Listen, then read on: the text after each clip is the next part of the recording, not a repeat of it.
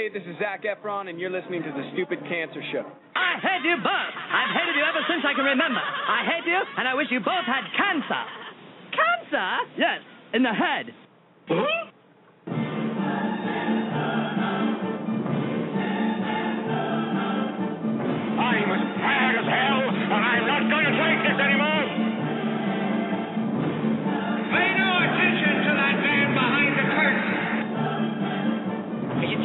You a time machine?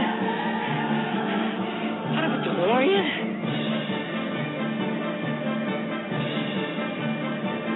This is the Stupid Cancer Show.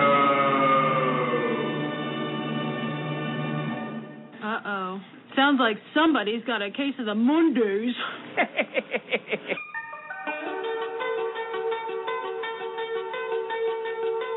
Hello there, children. Hey, hey, kids. People seem to like me because I am polite and I'm rarely late. And now, the host of the Stupid Cancer Show, Annie Goodman and Matthew Zachary. Not that there's anything wrong with that. Because he has a lot of chutzpah. All right. Monday, May 13th, and welcome to the Stupid Cancer Show, the voice of young adult cancer. My name is Matthew Zachary. I'm a 17 year young adult survivor of brain cancer. And my name is Annie Goodman, journalist, young adult breast cancer survivor, and we're your hosts of the Stupid Cancer Show. It is not okay that 72,000 young adults are diagnosed with cancer each and every year. So, oh boy, got cancer under 40 sucks, huh? Time to get busy living, folks, because the Stupid Cancer Show is changing the world one chemo infusion at a time. Join us tonight as we welcome testicular cancer survivor and comedian H. Alan Scott to share his story, and we're also joined by Susan Skala, Melanie Goldish with SuperSibs, Super Sieves, and Whitney Kisad. Kisad? What was the You didn't practice, did you? What was the consensus on her last name? Kisad. A Masters of Nursing grad student discussed the unique and unmet needs of siblings in the cancer journey, significantly in childhood, adolescence, and young adulthood. The, oh. go ahead. Oh boy, indeed, Matthew. The Stupid Cancer Show is a production of Stupid Cancer, a nonprofit organization that empowers young adults affected by cancer online at stupidcancer.org. and a stupid cancer welcome to any and all of our first time listeners here on the Blog Talk Radio Network and the Stupid Cancer Show as we come to you live from the chemo deck, our fabulous studio in downtown Manhattan. So fabulous. So fabulous. It has no windows. Windows are overrated in Manhattan. Windows are overrated. You pay a lot of extra money for a window in New York City. There was a And near, then, there was you a see a crane. the Sunday Yeah. Times had a piece about what you can get for 800 bucks. Nothing. And it was literally like you had like an alley near a closet with no windows. You should with take a cab ride from the Bronx to Brooklyn Why? for eight hundred dollars. Yes. That's what you can get. Yeah. My first apartment in 2004 was $800 a month, but that was because my brother used to live there and it was like super under market value. And it was a fifth floor walk up and it was a railroad. So my roommate had to walk through my room to get to hers. That's quality. That's Quality really privacy. when you are 23 and just new in Manhattan, a lot of weird things happen. Yes. So anyway, I'll Candy, leave it at Candy, that. tell us about This that. is a real coming of age story. Well, My parents might be listening. I can't give away too much information. That's okay. That's okay. And the FCC doesn't care either. So. Yeah, true. Well, we are joined tonight live in studio by H. Alan Scott. Hello, sir. Hello, how are you guys? All right, that's enough out of you. Scott Okay. Slater's also here. Oh. I just wandered in off the street. Yes. They took me in. Were you getting your mic? I don't know. I oh, oh I can hear myself. There you go. Scott Slater in the house. I literally just wandered in off the street. Yes. Scott Slater, our volunteer legacy award winner at the OMG Cancer Summit, for tolerating me for over six years. That's worth an award, right? That there. is worth an award. No, but H. Alan, you're here. Yes, Uh, thank you for in- having in me. I From New York. appreciate it. in from in from L.A. In from Los Angeles, yeah. But I did live in New York for many, many Wait a years. minute, you're in New York I am now. in New York from right now. from California. Yes. You you realize that we made this entire show because you're in town, right? Oh, It's all about you. you guys, just you know how to flatter a guy. Super special. Super red it's right super now. material. Oh. That's awesome. Hey, Kenny, what's up? Hello, Matthew. How are you? I'm doing just fine, thank you. What did you do this weekend? Oh, Mother's Day. All right, Father's, Mother's Day. Father's birthday. Uh, Is that weird that your father's birthday is on Mother's Day? Um, Does it it's- emasculate him? Yeah. I yeah I switched the gifts up. So much. nice. Uh, no, it's good. It's eight years since his diagnosis of testicular cancer. Wow. He was It's 50, everywhere. He was 50 years old and It's the cancer and to get these days. testicular cancer. Yes. It's the new black. Yeah. So it's uh it's good to be eight years out of that Yes. nightmare that once was hmm Indeed. all-consuming. Did you make, Andy, any, make we- any Vine videos this? Oh, this God. Oh yes, actually it's funny you bring up Vine. It's the Scott. new Vine. yeah, testicular cancer is the new Vine. or vice versa. Uh, yeah, I rode my motorcycle, and subsequently I have uh, 10 years of pollen nested in my under eyelid area, and I'm having a hard time It's keeping them definitely open. spring. It's definitely spring. Yeah. Yeah. But at least you have that beard to kind of. I do. They can just get in, in This embedded is, I'm, in there. I'm morning OMG. Right. My, my morning it beard. definitely looks like a playoff beard of some kind. Yeah. Yeah. You ever get pollen in your beard? I don't know. That's like I'll that Family Guy where I mean- Peter had the bird that lives in his beard. Oh yeah. I'll, I'll put it one. under a microscope and Yeah. see what lives in it. Kenny's about a week away from that. Annie, you, you uh saw your folks this weekend? My parents are retired and live away. Okay. Did so you I at least call your chilled. mom? I called her. Okay. I did. Her At least ca- her bare ca- minimum. Her card is in my purse. Okay. I didn't have any stamps. I Okay. stole stuff from Kenny. So You need to you need to what you need to do is get a meter so that you can meter it like maybe right. In her like house fifth. because she needs a That's meter. what I used to do when I lived in, Brooklyn. in her Brooklyn. railroad apartment with a roommate walking by. She I- needs I a would- meter. when I lived I don't in, live there anymore. when I lived in Brooklyn, I would meter my my rent check for the first, crumple it up, and then I'd send it on like the seventh when I got paid. I don't know. Where did you get the meter? Like, did you just go we to the we, we had a meter. or you had it, but we where? we have a meter here. oh, you do. Oh, Yeah. okay, got it, got it, Yeah. got it. Interesting. Or I could just go to the post office and buy a book of stamps, but that apparently What? takes too much Yeah. effort. Forever stamps. Yeah. Who- who does that? um, Yeah, so I called my mom, hung out with my friends, just kind of chilled out. It was really nice out, so went downtown, hung out. Not in my. I don't live in that railroad apartment. I haven't lived there in like seven years, I guess. We should go back there. You know, you've lived in New York. I've been in New York City almost a decade. It you want a medal or a freaks me out. monument? I don't know. Neither. It just seems so long. Oh, that's good fodder for for talking right now. The What? Adam Yauch. That's Park. right. The Oh, monument yeah. in, That was in- pretty in Brooklyn. fab. That is pretty fab. Yeah. Yes. Where, which which area of Brooklyn is that in again? Wherever he grew up. Yes. Just Google wherever Adam Yauch. To the grew up. Google. Well, at least we have internet this It's, week. it's right where Adam Yauch Park is. Hey, Chandler, did you know Adam? No, I don't. Never met him? You know who no. he is? No. The Beastie Boys. Oh yes, of course. See, that's how I know him. Yes. Of the Beastie Yeah. Boys. You're not going to tell you're a comedian because Yeah. you're holding the mic in your hand. Oh yeah, I feel more comfortable. well, I've never seen that He's before. literally holding Really? the mic in his hand. Uh, can't help it. Let's go on the radio. It's in Yeah. Brooklyn Heights. Yeah. Yeah. Oh, Very close. cool. Very, very cool.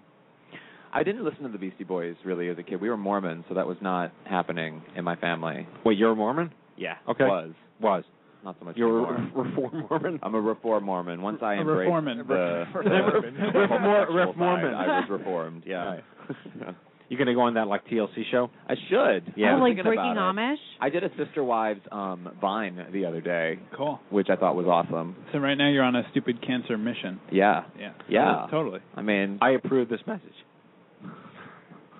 Wow, I Because find I know that- you need my approval. I do. Yes. I always seek approval. That's why I'm a stand-up comic. Yes, I exactly. have so Yeah. many questions about your religion change, but uh, it, it that would take up an entire show. Well, before we officially get to you, I really want to we want to pay a little homage tonight. We lost a, a very brave um, member of the cancer advocacy universe uh, this weekend. She was the uh, one of the original founders of um, of uh, Breast Cancer Action, which was one of the most um, anti-establishment, disruptive nonprofits to come out many many years ago. Um, and I was involved with them indirectly because I just appreciated their marketing angle, their philosophy. They accepted. Um, they were kind of like the. Um, They're like watchdogs. they were the watchdogs for the breast cancer movement. Like someone had to watch the watchers, and they were those like act people. up with AIDS. It was like she she did Think Before You Pink, which is pr- the things that she did were pretty amazing, like calling out KFC for having pink buckets and pink labeled uh Yoplait lids. Well, they were very vacuum le- cleaners very heavily and- legislative too. They, Yeah. they did a lot of stuff on Capitol Hill. and they wanted to make sure money didn't go to companies which were profiting off of the disease and Right, they were very anti-pink, once the whole pink phenomenon overtook our culture every October and creeped into September and even November, they were the ones that actually did the market research, the consumer feedback, and and they held the companies accountable who said they were going to pledge X amount of money. And for the companies, this is one of many things they did, of course. Um, and the companies that like didn't list a percentage on the pink, you know, toilet paper you're going to buy, like what did they actually do with that money? They're the ones that did the public research, like the Nightbird kind of stuff, uh, consumer advocacy things, uh, so, like consumer reports, They coined the term pink washing. pink washing. They have a great film, Pink Ribbon Blues. Wow. Uh, that that is out now, and their coup de grace. They've been on the show every year. Every October, we have breast cancer action on the show for the last six years. They'll be on again this this October. Um, Barbara was the founder. She started all this. She started the Think Before You Pink movement. The crowning achievement to me, I mean, the, so many successes with that brand, um, was the year that they got Yoplait to agree that they were a bunch of schmucks. Mind you, Yoplait is not a sponsor of this show, but what Yoplait did, they have the pink lids campaign where you have to like eat the Yoplait and send the lid Mhm. back in. So it costs you ten cents. Uh, it costs you forty six cents for them to donate a dime to Komen. But meanwhile, the yogurt that they were using that you had to eat before you could send the lid had bovine growth hormone in it, which causes is a leading cause of a predisposition for breast cancer. Isn't What that like schmuck? a isn't that Yeah. like a thing Yeah. like Greek yogurt and bovine hormone? Well, they're selling It comes separate and you combine it. And so It's like, like honey. There's a new Activia flavor. Yeah, but they actually got Yoplait to admit that they're they, they're idiots, and they stopped using BGH in all their yogurts. So the pink lids is actually only partially stupid now because it still costs you 48 cents to mail Yeah. something in that they'll donate a dime to Komen. It's Yeah. still pretty stupid. But Breast Cancer Action got Yoplait and their partner company, Think That's Seagram or great. whatever. That like you're such a hypocrite. They went after Komen because the Komen perfume has like all sorts of chemicals in it that groups like the environmental environmental working group and Safer Chemicals said this is retarded to have in a perfume. Anyway, Barbara Brenner, I knew knew her personally, had dinner with her many many times, saw her at lots of conferences the last decade. Um, she developed Lou Gehrig's disease, as if surviving breast cancer wasn't enough, and was rendered, uh, you know, homebound. Uh, and couldn't speak, and she used a device like Roger Ebert kind of device, Mhm. and she kept dictating her brilliance to the universe. And she passed away this week, and uh, she will be missed. A really good friend, God bless. Barbara Brenner, uh, 1951 to 2013. Rest in peace. You know what I, f- I feel like I shall do in her honor? I, w- I went to a women's cancer walk, um, the big Revlon one in New York City, and it you know they do a lot of great things. And I have, I'm so jaded because I have such a different view of these walks now that I've actually had cancer. And at the end, they gave out medals for a 5K run walk. Medals Really? sponsored by Toyota. And I said to the lady, I was like, I don't want one because you know how much money you could have donated to research instead of getting giving everybody a friggin' medal. Right. Why do you need a medal? Right. You you okay? You either walked or ran three miles. Big deal. It's not a marathon. If, if you run a marathon or a half marathon, you've earned your medal. Right. But they give out T-shirts and crap and medals and food and all this. And you know, one of my friends that I was with was like, kind of like, keep it down over there, sister. Stop freaking out. But at the same time, it just pissed me off. It's like, you know what? Why do you have that? And they had thousands left over. Why do these people need medals? It was so stupid. I was so pissed. I I, should a- write them a note. A lot of it has to do with the, and I've noticed this a lot ever since. Also, like you said, after having cancer, things your You don't your think about it. really changes. Yeah. But it's this validation that comes, that is needed, that is felt is needed. I think on a lot of people, from people who have cancer, but also people who don't have cancer but participate in these events. They need that sort of validation of, I ha- I need something to prove that I've supported this cause, either the shirt or the the the medal or the the something, something that they took up the fight. You and know. it makes me so mad when I show up with like their boas and crap, and I'm like, oh my god, just like drag stop show. buying the boa. Seriously. But honestly, Yeah. part of the reason why we believe it's okay to feel this way about something people really care about, and that may actually help people down the road, is because of groups like Breast Cancer Action. They made it mm-hmm. okay to be a little dissentful Yeah. and and sadistic or captious about this sort of this bureaucratic mechanism, this machine that is pink yeah. for breast cancer, and where where does your really where, where, do you, where does your money really go? Are you really helping people? Is this just materialistic, superfluous, you know, frosting? The corporatization of Yes, cancer. exactly. Yeah. Well, anyway, um, rest in peace, Barbara. Um, so let's officially bring you onto the show, and we'll cue you in with. And if you can guess the film, no one talk that this soundtrack is from, you uh, win a prize. H. Alan Scott is a writer and comedian. He's a contributor to the Huffington Post, uh, xoJane.com, Witstream, and among others, he has performed at Caroline's, the Hollywood Improv, the Punchline, and all throughout the UK. Currently working on his Chemocation, a virtual live show about his response to cancer, testicular cancer, and chemotherapy. Oprah said his name once, and that is his claim to fame, besides being on the Stupid Cancer Show. Please welcome H. Alan Scott. Now the film, it's a fact record. Yes. From Stax, I know that. Yeah. But I don't know the film. It's from Get Shorty. Oh, I, I you know, John Travolta hit on me once, and ever since then I've just like avoided everything he's done. He invited you to a massage at a hotel once. Yeah, I, I saw his shorty. Ew. No, I'm joking. I haven't. You know what? That My- massage wasn't even that good. You know, the, the, the No. secret actor in that film was James Gandolfini. Mm. No one realized that he was Bear Wow. in that film, and then he went on to play, you know, Tony Soprano. But like that film was like, that's Tony Soprano. Yeah, it's good. Yeah. It's cool. Anyway, welcome Thank you very much to New much. York, Yes. you LA inhabitant. Yeah. So we're here. This is the young adult universe. You are a young adult survivor of testicular cancer, which I believe Scott is as well. Yeah. In fact, I can confirm that because I know that. Did you see it? His You testicle? I know you said the way you said it was so like emphatic. Like I like I can pr- I know it. I, Yeah. I put it on Vine. I can't wait to get on later. well, testicular cancer is the number one cancer in men aged 30 to 45, Yeah. Which you clearly seem to be in that age bracket. I On the- turned 30 and got it. on the like young- literally a week later. Well, that's the checkbox problem. Yeah. on Yeah. your surveys. so talk us through your life. I mean, it's cool to be a comedian and out in the public eye, and you're, Yeah. you're you know, you you, want to wa- the world. You wear the world on your sleeve on purpose for the world to love you. And I'm a pianist. I understand the need for an audience and all that Yeah. stuff. But what was your life like, and how did you find this? And describe the upheaval. the where, so where before got, getting diagnosed? Correct. Okay. Uh, I have been doing stand up since I was 17, um, from St. Louis, Missouri, originally, and uh, I forgive you. Yeah, you don't like St. Louis? I love St. Louis. Oh, okay. They have a great cancer center. there. Yes, they do. Hope. Yeah. Um, yeah. Great, great people. Uh, and yeah, no, I, I'm from St. Louis. I've been doing stand up for years, and um, I. I don't even know what to say about myself. Actually, Uh, so I went to Los Angeles to do stand up and to try to find work um, when I got diagnosed. Do you have any inspirations? inspiration in terms in of the, comedy? In the comedy world. Oh yeah, uh, Woody Allen. Ah. Certainly, Steve Martin. Obsessed with Steve Martin. Ellen DeGeneres, like beyond. Sandra Bernhard on every shape and form level. Mhm. Uh, Sandra Bernhard is just a genius in her weirdness. Um, Do you know her? I've met her a few times. Okay. Yeah, and I've of course been to a bunch of shows, and we have mutual friends because Right. she's a comedian. Yes. Um, and Lizz Winstead, creator of Daily Show, is another yes. big one for Mhm. me. Love her. Um, there's a lot.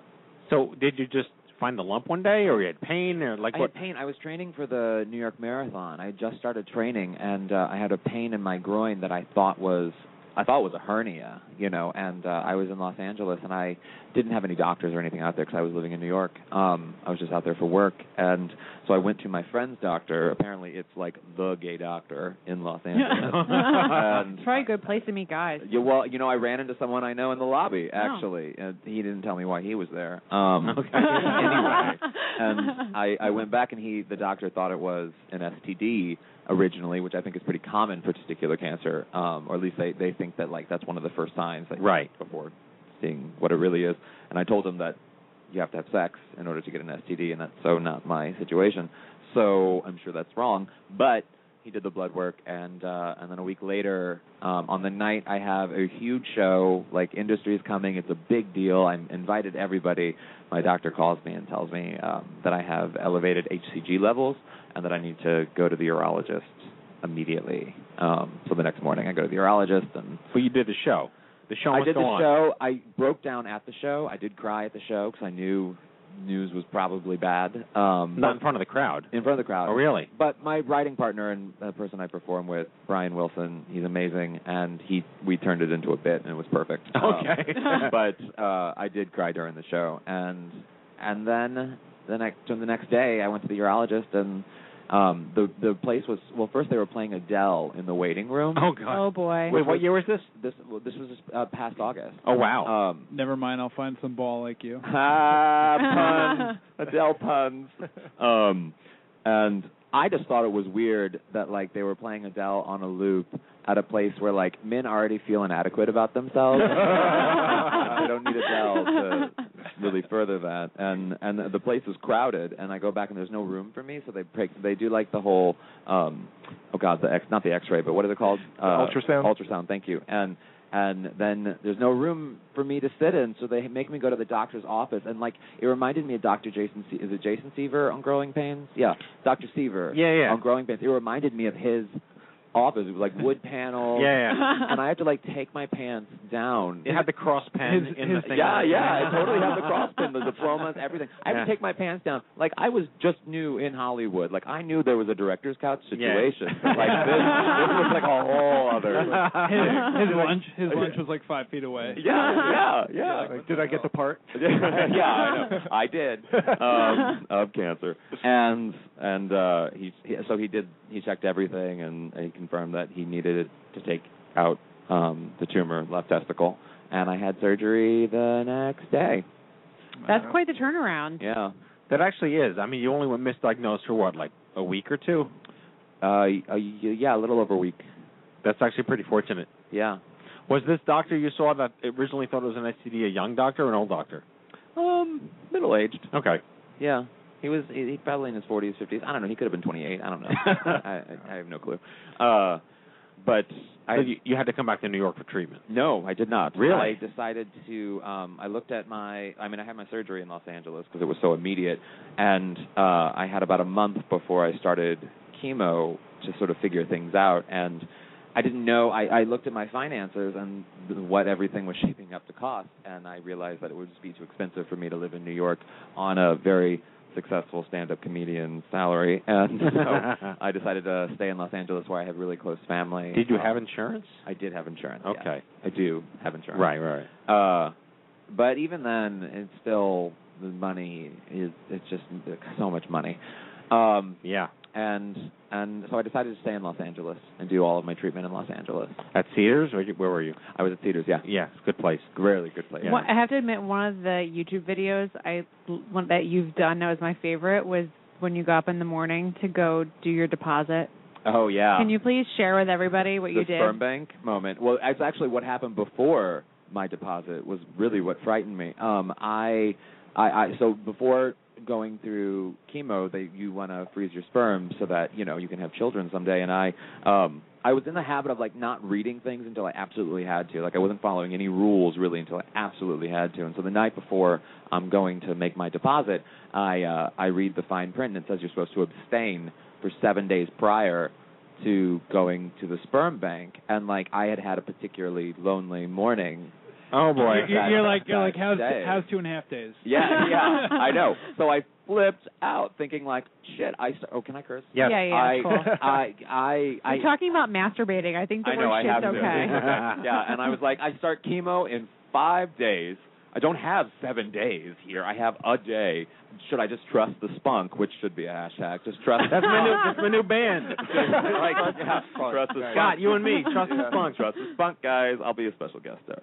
Um, or do I like just give up having children? Like I, I just was felt so embarrassed that like my my ability to have children someday could be diminished because I have no self control for like on demand cable. Like you know what I mean? Like uh, that's that's what I thought. Usually, no self control means you get children. I know, I know, right? Not in my world. Uh and then I go I decide to trust the spunk and I go to um the early morning deposit, the video that you saw, and I walk in and like the nurse First off, it's nothing like you see on television at all. It was in a hospital, like it was so sterile. There was no videos. There was nothing. The nurse looked like my mom, and she had the same name as my mother. Oh, God. like seriously, she takes me back into this back room.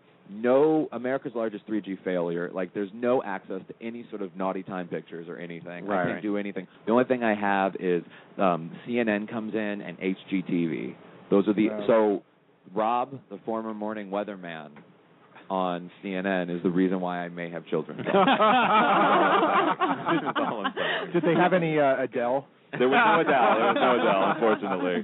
Unfortunately, I had to keep it up. This is the best show ever.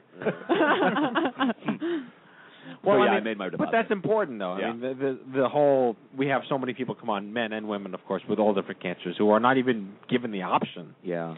to like you know think about do you want to have a family. Some And of them that's are something I just didn't want to think about. right. Of course, Yeah. yeah, a, you're not ready for it to think about it anyway. If you're like 17 with breast cancer, Yeah. the last thing on your mind. You know, on, on top of the fact that you just may not even want to be dating somebody, or even the, the the you could be dating somebody, and it's the farthest thing from your mind. Yeah. But you have to think about it right Yeah. then and there in those 10 seconds. Trust the spunk. Yes. Trust Hashtag. the spunk. yes. Yeah. Yeah.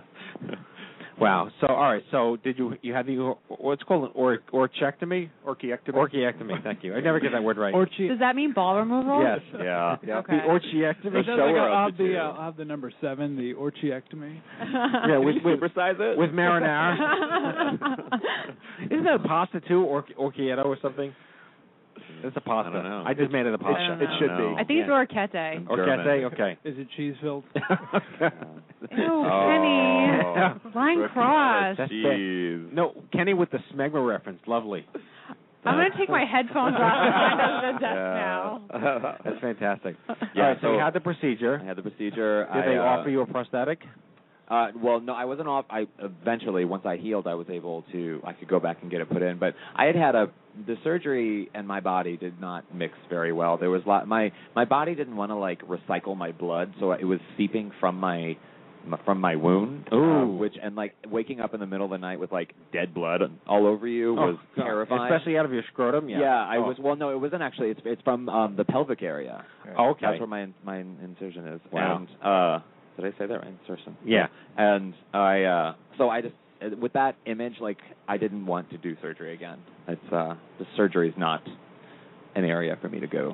Okay, Board. so you're And you said you're a lefty or a righty?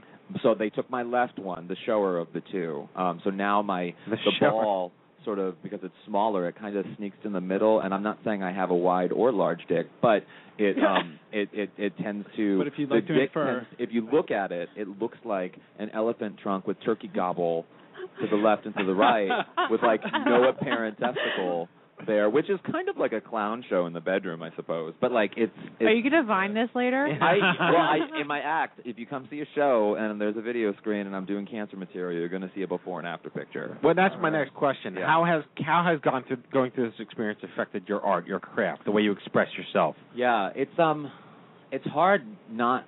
I, I I find that there's two different ways of looking at it. So there's shows that I produce that like people know they're getting cancer, they know they're coming for that, they know what they're getting. But there's other shows that uh, here in New York these past couple of weeks I've been doing random friends of mine shows, and these audiences aren't prepared for the cancer bomb. You know what I mean? Like the C bomb is usually another word. It's not cancer, and Right. so like they're not used to it. So it's it's it's sort of I can't do my old material because that just seems trite right now. Knowing if anyone follows me or anyone sees me, they know that this is what I'm going through. Mhm. But at the same time, I have to talk about it, but not be a total downer talking about it. So there is a process of communicating on stage in a way that is both honest and also funny. You know. How do you think Tig Notaro handled her? Oh, I thought she was amazing. I Yeah. think she is amazing. I uh She was I- on the show literally like the week after her surgery. Really? Yeah. Yeah, she's incredible. I was uh, in touch with her right after because we both around the same time. Right. She, yeah, and um, she's amazing. And uh, you know, of course, she's an LA comic for years. So. Did you see what she, the shit she pulled on was a Kimmel or or Oh, no, Conan? Conan. That was She did the hysterical. phone thing. Yeah, that it was, was great. so funny. It was great. Yeah. you should definitely check it out. Google Conan Tig Notaro. Oh, and yeah. You'll laugh your ass off. It's really funny. Although, Yeah. unlike, unlike her, you did the interview here and not from the back of a New York City cab. That's true. That's right. That's she was in Yeah. town and Really? called from a cab. Working on Schumer's show, Amy Yeah. Schumer's show. Yeah. Yeah. hmm Yeah. Amy, by the way, Amy is a friend of the show. Yeah. Amy was the very first comedian we ever worked with for a fundraiser back Oh. in 2008. Amy is great. And I'm glad to see her career taking off She's after all this time. Yeah, She's she really deserves great. it. Yeah. So, uh, you dabble in the comedy world with all these players? Yeah, well, I mean, we all do the same shows. And Have you been on like stuff. a um uh a roast? Comedy Central roast. I hate roast. I like the shows. They, they so They're- can't be the stupid, shows are but fun, but I've never been on a roast. Okay. Um, I don't even watch them unless it's Roseanne or Bea Arthur's on it. Bea Arthur was on it. right, right, Yeah. exactly. Well, Betty White now. Yeah, Betty. White. Heart pitter patter. well, I'm I'm really glad you stopped by. You're going to be on the show the whole time. The show, the rest of the show's about siblings. Do you Got have it. siblings? I have many. So we'll would love to have you chime in on the conversations about the relationship that your siblings have to you and your cancer and your treatments and Yeah. did they get support? That's the whole forgotten caregiver. Uh-huh. You know, because you're when you're a young adult, it's usually your parents that come over and help you, if not your spouse. Yeah. But if you have a brother or a sister, um, they're the ones that usually, you know, you get all the attention because of this, and, and especially in children, Yeah. you know, you have to pay equal attention to both children. I have twins. I have no choice. I Yeah. have to pay you fifty-fifty. Yeah. If you have a nine-year-old and two-year-old, it's a little different. But if you have dis- disease, anyway, the, the next half of the show is going to be all about siblings, and that's great. So thank you so Yeah. much for uh, Thank you for having giving me. us of your time. You get applause, Ah, applause. Stop. and uh, we're going to hit up the news right now, Kenny. Hello, I'm Kent Brockman, and this is Eye on Cancer. Just the facts, ma'am. Hello, Matthew. Hello, Kenny. What's up? Head on over to events.stupidcancer.org, your one-stop shop calendar for all of our social and educational events nationwide. Something will be happening in your neck of the woods, and we certainly don't want you missing out. Matt, we have a bunch of meetups coming up. We have Anaheim, Berkeley, Denver, Rochelle Park, and Astoria, and then finally San Clemente. A lot of, of stuff going on. Once again, events.stupidcancer.org. All right, the Stupid Cancer Forums have nearly 5,000 members. This is your premier online community to connect with survivors, patients, parents, and caregivers just like you. Visit stupidcancerforums.org and sign up with one click through Facebook. I'm heading over there now, Matthew. All right. The Stupid Cancer Store has scores of awesome products for sale right now. We just got back all of our new crap from OMG, and it's available in the store. It is actually crap. It is actually crap, but it's for sale, and it's awesome. Head on over to stupidcancerstore.org. And that is your Stupid, Stupid Cancer, Cancer News. Is it crap or like tchotchkes? It's like swag. Most of it's really cool stuff. It's 90% of my wardrobe. All right, well, we got a great show for you here. Andy's going to be introducing our three guests right now to the show. So we have Suzanne Skala, the executive director of SuperSibs. Suzanne has been a nonprofit leader for over 20 years and serves on several nonprofit boards as well. She has been with SuperSibs since 2007, and she is joined by Melanie Goldish, who is the founder of SuperSibs, a global nonprofit organ- organization now supporting 34,000 brothers and sisters of children with cancer and their families. And Whitney Kvistad, did I get that right? She's guess gonna we'll, get I guess we'll find out. thumbs up or thumbs down when she's yeah, on the air. she is a childhood cancer sibling survivor. Her sister Krista was diagnosed with a brain tumor when she was two, and her sister was five. So welcome to Whitney, Suzanne, and Melanie. Ladies, Good evening. Evening. I got to Good tell you, evening. It's been a very long time since we've covered siblings on the Stupid Cancer Show. So I really want to thank you guys for rallying around it and being there for us tonight. Thanks, Matt. We're glad that you're having us on. It's good stuff. It's good stuff. So I want to really quickly just start with uh, Melanie as the founder. From one founder to another, congratulations on still being alive after founding a nonprofit you. organization. Um, but uh, tell us the, the, the history of SuperSibs, what the rationale behind it, which is obvious to people like us, but to our listeners, and um, the, the staggering growth. Oof, it's been quite a journey, as you know, Matt, with the the Cancer Show for so long. And with Super Sibs, going through a personal experience starting in 1998 when my oldest son was diagnosed with cancer, that's the whole journey you talk about uh, all the time on the show. But for our family, what I started to realize at the time was that my younger son, who was four years old at the time, Spencer, started to really exhibit a lot of behaviors and and emotions that were really came through later to to just realize he was like walking wounded as if he had been diagnosed with cancer emotionally. And uh, when i started to look around and see what other families were doing to help these vulnerable brothers and sisters really there was nothing on an ongoing basis to help these siblings heal and what occurred to me was when a child is diagnosed with cancer everyone in the family needs healing, and we all deserve support. The patients, of course, the parents, of course, and the brothers and sisters of children with cancer. So I, I like to say I, I did a lot of research. I did do a lot of research and jumped off the corporate cliff, uh, my corporate for-profit job, and said, you know, it's time to point the finger at myself. It's time to be a part of the solution. And from the very start, when I founded the organization in 2002, we knew that our mission was clear, and that was to help siblings of kids with cancer to face the future with strength and courage and hope. And that evolved then into the mission, which is to really change the culture of oncology care so that siblings are supported from the very beginning of their brother or sister's diagnosis to help them heal from the psychosocial journey. And it went from 485 children and families served that first year to now, as Andy said, over 34,000 of these at-risk brothers and sisters that are being supported by the Super Sibs program. And what kind of uh, what do you offer? What kind of support do you offer siblings? So the sibling support is really unique because brothers and sisters aren't always at the hospitals. So in in starting the organization, we knew we have to meet the siblings where they are. And uh, currently, what we do is send ongoing support that's age appropriate, all free of charge. It's custom for that brother or sister, and we serve siblings between the ages of four through 18 by sending comfort and care elements through the mail. So packages arrive right at their home with books about the sibling journey, guided journals to help them think through how to manage this process now as well as into their future, as well as elements to just really recognize their strengths, their own vulnerability, and to celebrate their taking a step forward every single day in their own sibling survivorship journey.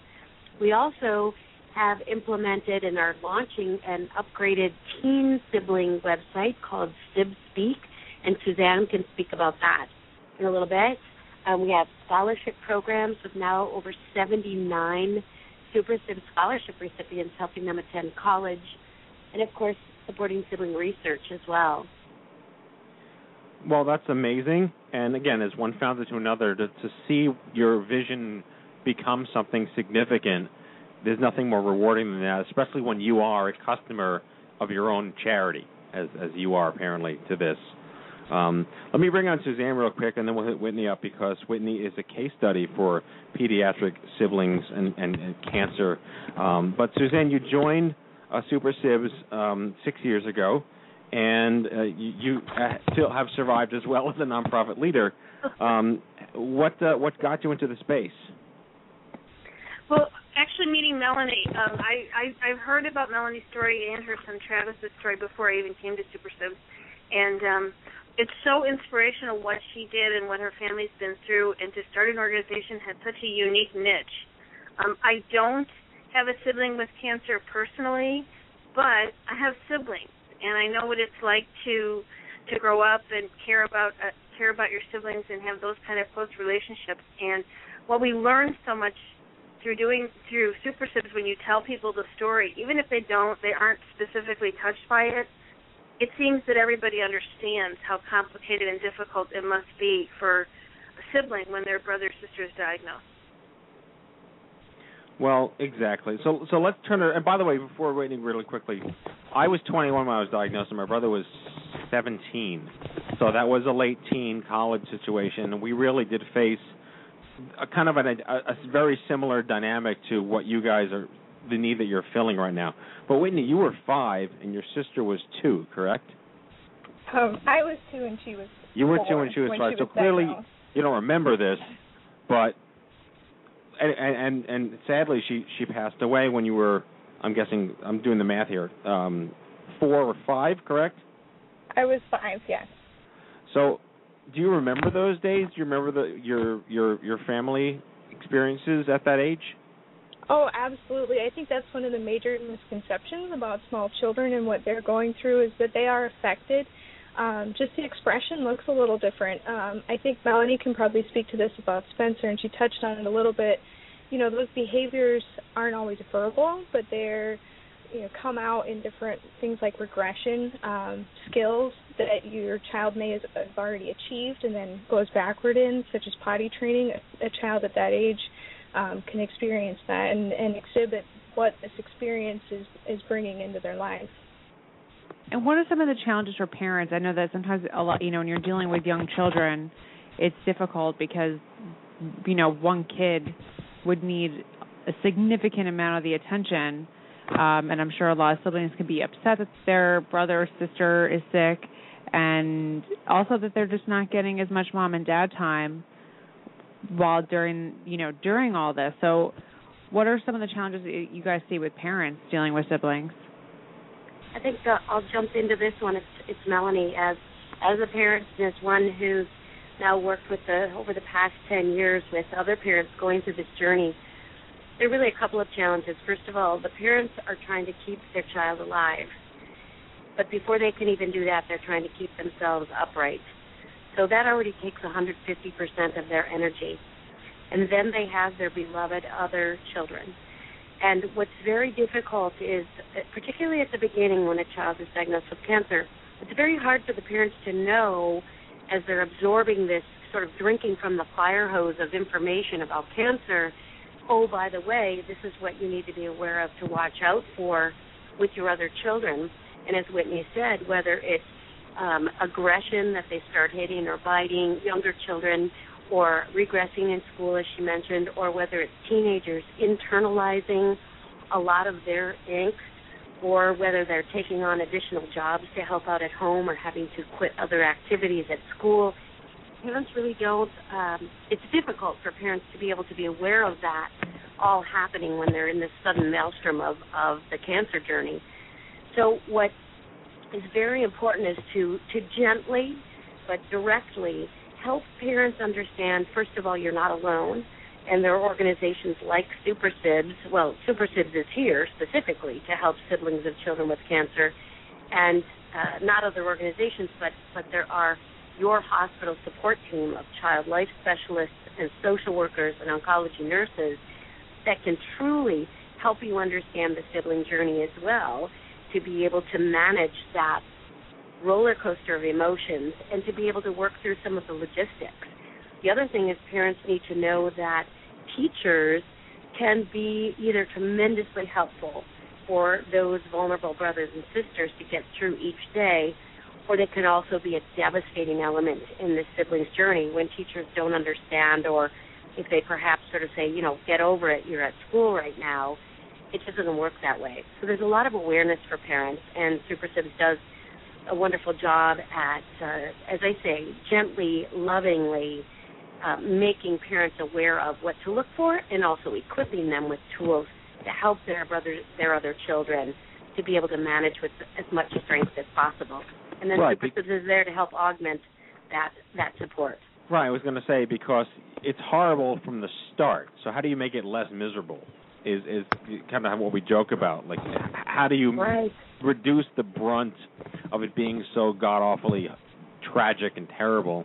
Let me go back to Whitney for a quick second because I'd love you to talk more about what you remember as a two, three, four year old, and even after your your your um your uh, your sister passed away, your relationship with your parents and how that has changed, if at all, as you have now been brought into uh, young adulthood. And I believe you're actually going to be. You said you were going to be a nurse, which I think is amazing. So I'd love I'd love to hear that journey. Well, um, you know, as Melanie's talking about the role of parents and what parents are able to do, um, you know, they're like she said, drinking from that fire hose, but the functioning that their family, you know, comes into the cancer situation with makes a huge difference for you know how uh, these siblings are able to come through it as well. Um, speaking to my own situation, my family was already in um, some degree of chaos and beginning stages of divorce, and I'm sure that that contributed to our lack of family functioning because there was a, um, a loss of cohesion. And that really affected my ability to be resilient, and I think it affected my parents' ability to be resilient and work as a team because they are were already losing that team factor with each other. And Um, just speaking on a, on a general sense and more globally, I think that's where the screening process for um, these care teams needs to come into play. Uh, it's very rare in actual practice, but the data really shows that they need to identify families with uh, current difficulties and those that, are at risk for later challenges so that they can address the whole family in a broad based sense. Well, there's data for you, Suzanne and Melanie. No kidding. You know, it's as as Whitney said, that's that's what we've been trying so hard to bring forward, and I think the hospitals and cancer related organizations are starting to pick up on this. That if that screening process can take place right at diagnosis, then an ongoing treatment plan can be in place to help the siblings as well, so that they don't experience post traumatic stress or uh, aggression or guilt or anxiety or depression, etc. So many of the negative, debilitating outcomes that can come from this journey. But instead, this sibling journey, it can be, as you talk about every day on the show, is that we can redefine this sibling cancer journey so that the siblings can find their resilience and their growth and a different kind of empathy and relationships with others and their own independence and strength. We can redefine the journey, and that's where it goes from a horrible dark place to really something of how can we squeeze some beauty out of this journey. And, I, and I absolutely agree with that. I'm sorry, I don't mean to interrupt you.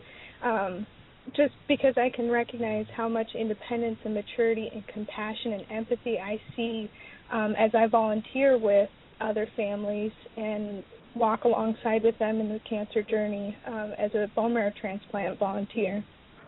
I really see those differences in the siblings come out. Right. And my question's for Melanie. What are some of the barriers that you're seeing in making progress and getting the help to those who need it, whether it be from nurses and doctors and social workers? How are you getting your services and organization out there to the people who need it most? I think I can talk in general, and then Suzanne, now uh, that she's the executive director, uh, promoted her into that role. I think she can give some current, info, either more current information. In general, the barriers are that specifically at hospitals, the oncology, ner- uh, social workers, nurses, and child life specialists are truly spinning so many plates at once. So they're, they're, it's very difficult for them to be able to find additional really time for attention to help these siblings. And frankly, we're not okay with that.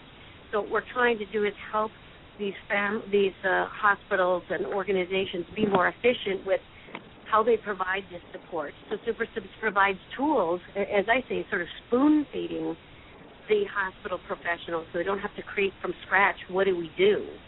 And so there have been complete uh, toolkits that have been sent to hospitals as well as training and consultation to help them implement and, and get over those barriers of we don't have time, we don't have resources, or we don't know what to do. Right, and that opens up, up a, a potential Pandora's box because how do you ensure standards? And do you work with the oncology societies or the social worker societies? And is there a way to build like a CME into this while they're in school? You know, or they want to get more accreditation to ensure. You know, our, our motto has always been we want to ensure that no one goes unaware of resources, age-appropriate Yes. resources, and this is certainly in that category. Uh, what efforts have you guys undertaken? And, and hey, I mean, side side note, how can we help uh, to make sure that this is a, a, a significantly represented talking point in that uh, in those those moments with providers? Well, we're, as I say, we're always banging the spoon on the high chair so they pay attention, because otherwise siblings become an afterthought in the care, the standard of care, or they become a rounding error in a budget that has maybe a hundred dollars left, which doesn't make any sense. So, uh, absolutely, what you said is super. Uh, we've participated in many, many teleconference education workshops, a number of which uh, have had CMEs attached to them very, very importantly, we continue to participate on the uh, in the national and international conferences for those various associations, including uh, the American Pediatric Oncology Social Workers Conference, which is this week in Minneapolis. We'll be there with a, a wonderful, poignant gallery of artwork that expresses the sibling journey in one word that has been created by siblings all across the country. And one of my questions is, you know, could go to any of you, but a lot of the stories I've heard is when people are doing transplants, whether it be bone marrow or stem cell, they get a lot of it from their siblings, and a lot of the siblings feel an intense amount of pressure for these transplants to take and for it to work, because sometimes that could be the person's only, you know, shot at a true recovery. So for people who are in that situation, what type of, you know, what do you guys see? What do you hear? What's the feedback? What do you guys do to help them? Well, there's only a, a one third chance that a sibling will be a match for their brother or sister. So when and this is this is like an onion, onion that if you keep peeling it and peeling it, it becomes more uh, delicate as you go further. It's not quite as as obvious as it seems on the outside. Just like the sibling journey isn't just jealousy; it's far more than that. So with bone marrow transplant donor siblings, there is a tremendous amount of pressure. So one of the things we did in the early years with SuperSibs was try to change the vocabulary. So rather than a family saying Jimmy wasn't a match for his, well, excuse me, this is for a non-match sibling, rather than saying Jimmy wasn't a match for his brother, instead the family can say no one in the family was a match. So that brother or sister doesn't feel like, oh my God, now I'm a double loser. My my I couldn't even save my brother or sister's life. That's for the non-matching sibling. It, it, it's a tremendous amount of angst that siblings may feel when continually over and over again it's that phrase is used. Oh yeah, well this one wasn't a match for their brother or sister, so that's why we needed to go to the registry. And be the match is an absolute wonderful way for these families to be able to reach out and find a, a match if the siblings don't match. If the sibling does match, they hopefully are receiving the support. Well, they do receive support from Super Sibs on on uh, what it is like to be a marrow donor. They also receive from Be the Match organization. There are patient resources to help understand what that journey is like. And yes, we have heard from siblings that they feel an obligation to be as healthy as they can and to to really try to do everything they can in this role of being the donor. Many times it's a lot of pressure for them to be called uh, the hero because they often feel as they're waiting for engraftment after the transplant, oh my gosh, what if things don't go well? Or what if they relapse? Was it me? Was it something I did? So again, like I say, it's an onion that you keep peeling and it's quite delicate. And we continue to try to educate on how the parents, caregivers, and the transplant professionals can educate the siblings, help them realize they're giving their brother or sister far more of a chance than anyone else in the world could do. Well, I want to turn the conversation back to Whitney for a quick second because I couldn't help but notice in your bio that you are an underachiever. Um, you have a bachelor's degree in business administration and social entrepreneurship, and you're currently pursuing a master's in nursing in Minnesota. Um, I, I'm just excited because it's such a an aggressive career path trajectory you have. Has that been shaped at all by your past? I mean, obviously our our lives are shaped by our past, but what impact do you think uh, having sadly lost your sister and having to be a surviving sibling, uh, wh- what role do you think that means for you going forward? Um, I'd like to say that I'm living in celebration of her life, or others would say it living in honor of. You know, I'm not I'm not trying to live a life that she would have had, but my sister wanted to be a nurse, and I take that seriously because she encountered so many different providers throughout her cancer treatment journey, and I realized that the ones that she wanted to emulate were the nurses. And that has always spoke to me and i think i was just destined to become a nurse it just kind of went around my elbow to get to my thumb to do that. Um, the social entrepreneurship piece in there is to some extent um, similar to starting an organization like stupid cancer or super sibs where you know we can take a nonprofit and say yes we can still make money so we're self sustainable but let's go and really make that huge broad impact change so i don't know if that answers your question well, it, it did, and those are great words that you just used: social impact and footprint. And it, entrepreneurship is really what it, it's all about these days. And you have to think very differently about what you want to accomplish and the barriers to accomplish that. Uh, groups like SuperSibs and Super Cancer are, are evidence to almost now it's like an, an older school way of thinking about it. if you build it, they will come. It doesn't really work that way anymore. You have to build things in a way that meets people where they're at. So I commend great. you for thinking that way. Um, and you know we're just catching up to where we thought we needed to be five years ago, right? I think that's fair. Um, And Matt, can I, when you were asking earlier about uh, barriers, and then you said about ways ways that things can be done differently. Um, at some point, can you uh, can we ask Suzanne to explain this exciting launched movement that's taking place in September called September? Yes, September. I, I've heard all about it. Suzanne, you have the stage. Sure, I'd love to share it with you. So last year we started this. We we decided at Super Sibs that we're we're calling September September, and it's a month long campaign to raise awareness and funds for siblings of children with cancer. Uh, we're doing it in all different ways, and one way you really helped us out last year with this, Matt, is um, we're asking people to wear suspenders as symbolism to support and lift up siblings. So we had a lot of people all over the country last year wearing suspenders and uh, posting pictures of themselves, tweeting pictures of themselves with suspenders, raising a lot of funds and awareness for Super Sid. So um, you can a- anyone who's listening can go to supersibs uh, in september.org or september.com and learn more about that campaign. Well, that's awesome. So, so all right. So let's look at the horizon. We got like five minutes left on the show. Um, give us some case studies. Of these 34,000 brothers and sisters, many of them have probably uh, grown up at this point, and they they probably want to come to Vegas with us at some point. Um, what role do you think the young adult cancer universe can serve I would I would lovingly call them the graduates of Super Sibs? The young adult patient cancer survivors or the young adult sibling survivors?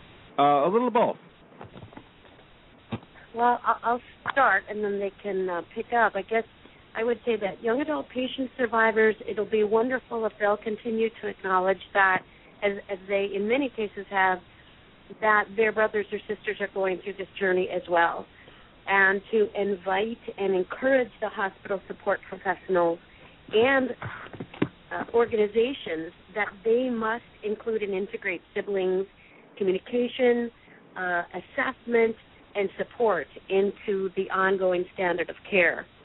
Siblings themselves, uh, the the best thing that these young adults are doing now that they've, as in a sense, well, they become young adults out of the SuperSibs program, uh, which serves up until age 18, and now online even beyond that with uh, the new Sib website. That for them to continue to share their story, to share their voice, so that others will be able to recognize when a child is diagnosed with cancer, they are impacted in an emotional sense with the emotional diagnosis of cancer. They can use their voice. They've now become ambassadors for Super Sibs. We have some serving on our scholarship committee to help select additional scholars in the future, as well as these siblings are helping us design effective services so that we can better reach siblings who are following in their footsteps. It's really amazing, really. And, and, and have you? All right, I have a question here. Then, basically, most of these is it fair to say that most of these single-digit survivors, patients, siblings have parents in their 20s, 30s, and 40s?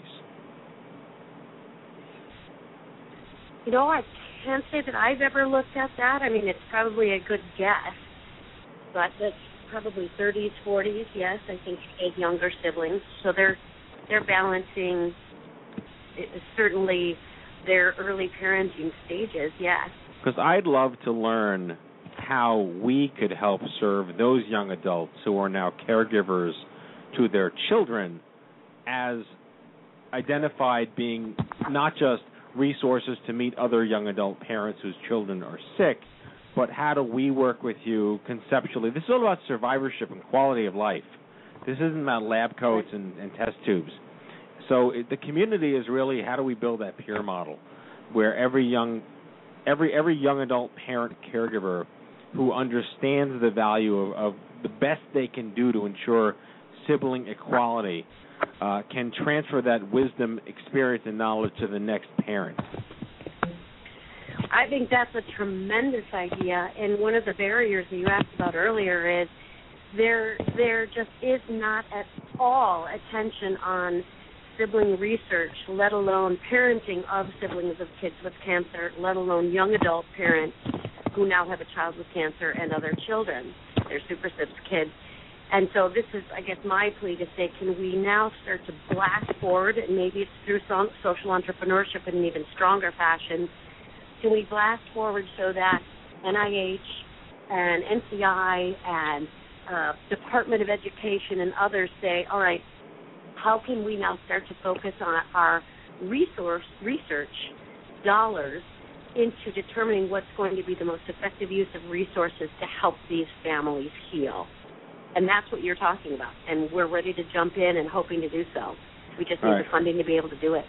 Well, actually, all you need is to buy Kenny a beer. Minimum operating procedure.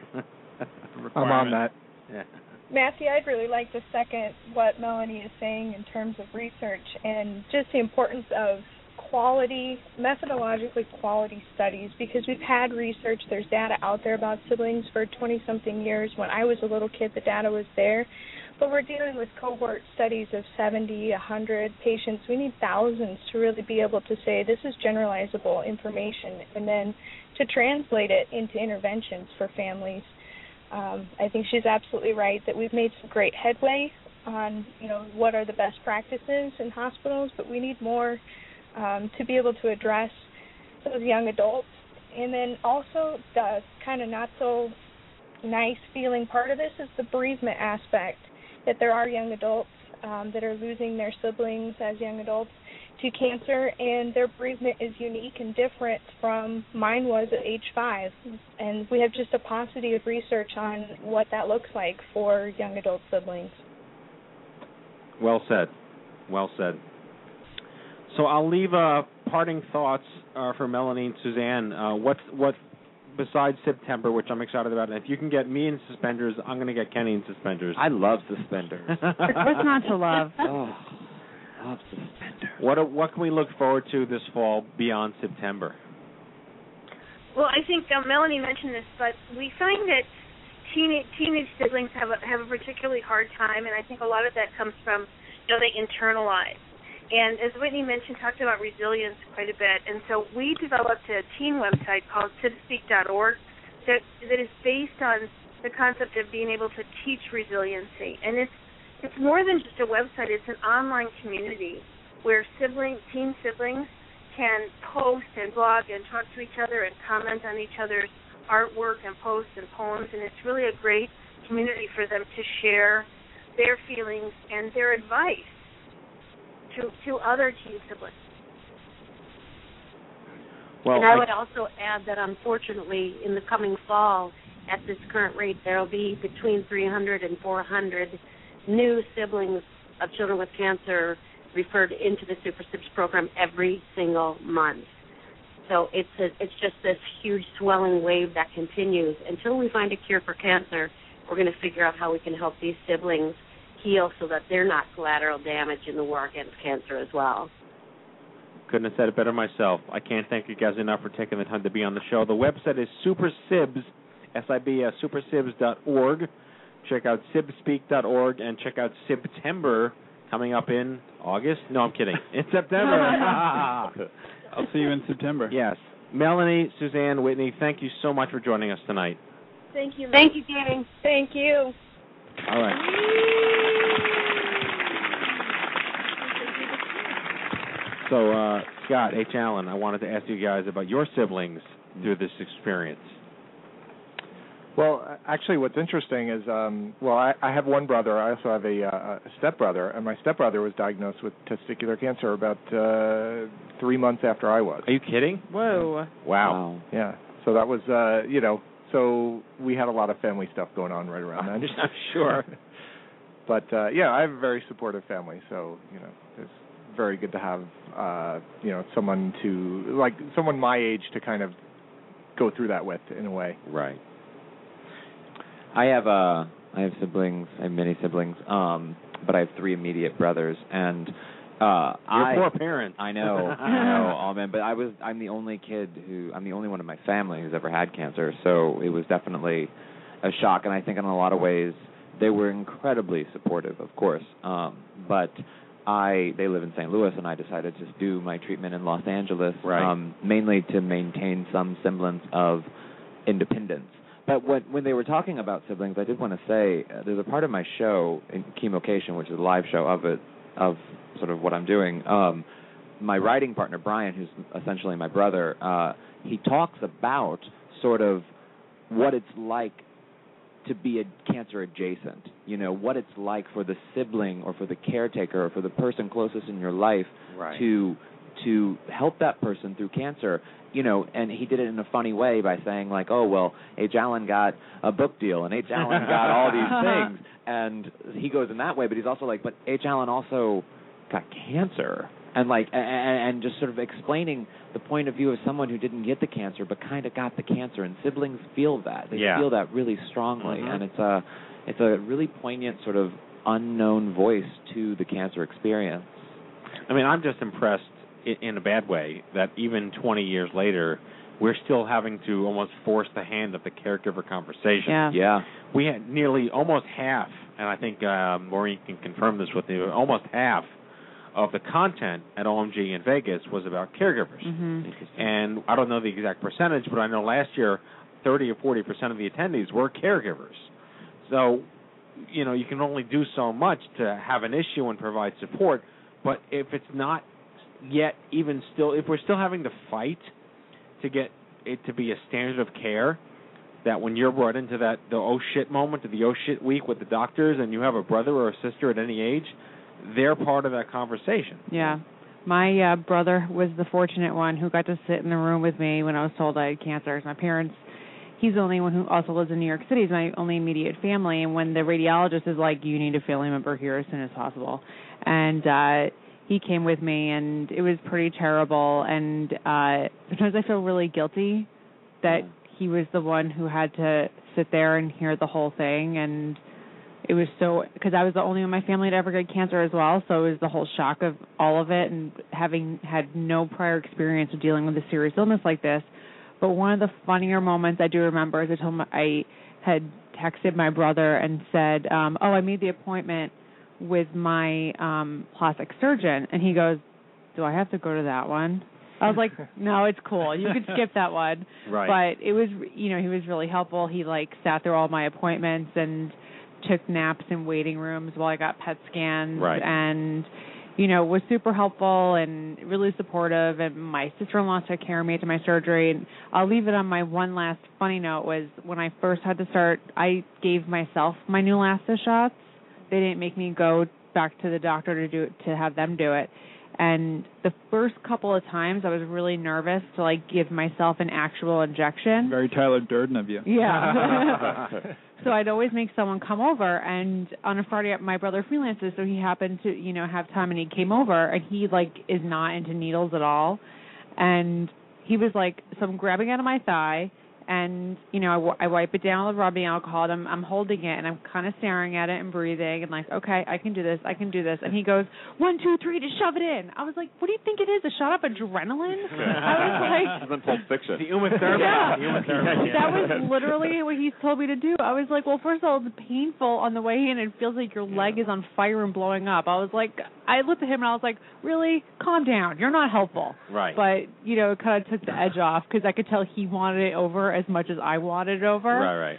But uh, you know, in some ways you want to shield them from that stuff. Like Yeah. I always felt that with Brian is that I wanted to shield him from seeing a lot of sort of the bad stuff. So I would never take him to any doctor Yeah. visits or anything. But then like I needed help I honestly needed help showering one day. And like Yeah. it was you know your family when you shower together. Yeah. I uh my sister-in-law had to help me shower and she sponge bathed me after my mastectomy, Mm. and I'm always like, thanks for sponge bathing me, and she's like. It's definitely a moment in a relationship. And she's like, I try to block that out of my head. I was like, oh, come Does, on. does Hallmark make a card for that? Yeah, exactly. I think- I saw you naked and I'm sorry. Yeah. Sorry you saw me naked covered in betadine. Well, this has been a good show. I mean, I mentioned that my brother and I are three and a half years apart, and it, it was it was one of many schisms that drove us apart. Him getting no attention, me getting all the attention because I was dying and he wasn't, but he was going through and suffering just equally in in the same rite of passage as a sibling does. My wife was um, my brother, you know, passed away. Uh, my brother-in-law passed away uh, when he was uh, 19, but the age difference between my wife and my brother was 10 years. So she was 29 when he passed, but she was 23 when he got sick at 13.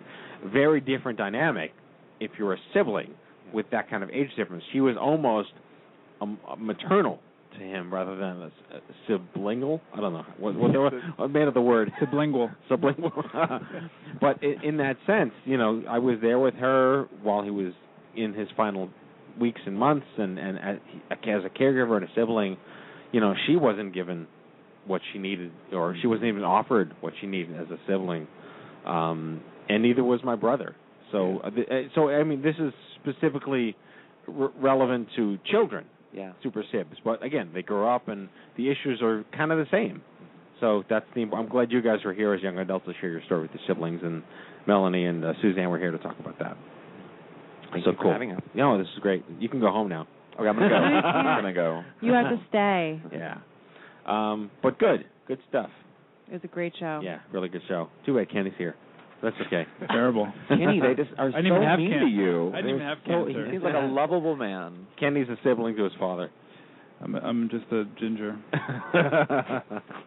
You're looking a little disheveled tonight. You gotta gotta clean you up a little bit. You know what? I haven't had alcohol in a couple of days, so it's it's manifesting like Bender physical from, effects. Bender, Detox. no, You're- when, When I got the shakes. when Bender from Futurama doesn't have alcohol, he gets all rusty. Yeah. Your beard kind of suggests the opposite. Your beard looks like you've been on a bender. This is just the beginning. I, I think you need a new stupid cancer hoodie. They do an intervention on Futurama. Bender, have you been not drinking? Why aren't you drinking? That's an outervention. Intervention, exactly. Well, thank you guys, and now it is time for our closing sequence. Prepare to activate. Uh, I hear there's rumors on the uh, internets. You ever seen a grown man naked? And so, to all of you, a fond farewell. Hooray! I'm helping. You are a meathead. Oh, Magoo, you've done it again. That was so terrible, I think you gave me cancer. Okay, Matthew, that's our show, number 265. I hope you had as much fun as I did poking a stick at stupid cancer. Well, Kenny, I did, for that matter. So we'd like to thank our guests, Melanie Goldish, Suzanne Skala, Whitney Kvistad, and the lovely and talented H. Alan Scott. And tune in next week, Self-Expression and Empowered Survivors. We welcome young adult cancer survivors, writers, blockers, and soapbox e-activist Lonnie Horn, Jody Shager, and Eamon Conrad to share the secrets to their success of balancing angst with truth and self-expression. Stupid Cancer Chief Chica Officer Erica Reyes in the Survivor Spotlight. Yes, she is the Chief Chica Officer. Okay, folks, if you missed any of our past shows, download them all for free on iTunes at itunes.stupidcancer.org or check out the archives at stupidcancershow.org. Remember, folks, if it ain't stupid, it ain't cancer. Live from the chemo deck on behalf of Kenny Kane, Andy Goodman, myself, and our whole team here at the Stupid Cancer Show. Have a great week. We'll see you back here live next Monday at 8 p.m. Good night, folks. We gotta raise awareness and for this we strive, cause not every cancer survivor's over 65. We're all veterans of a battle, and the bulk of us mourn. In this world, too many soldiers are serving multiple tours, so...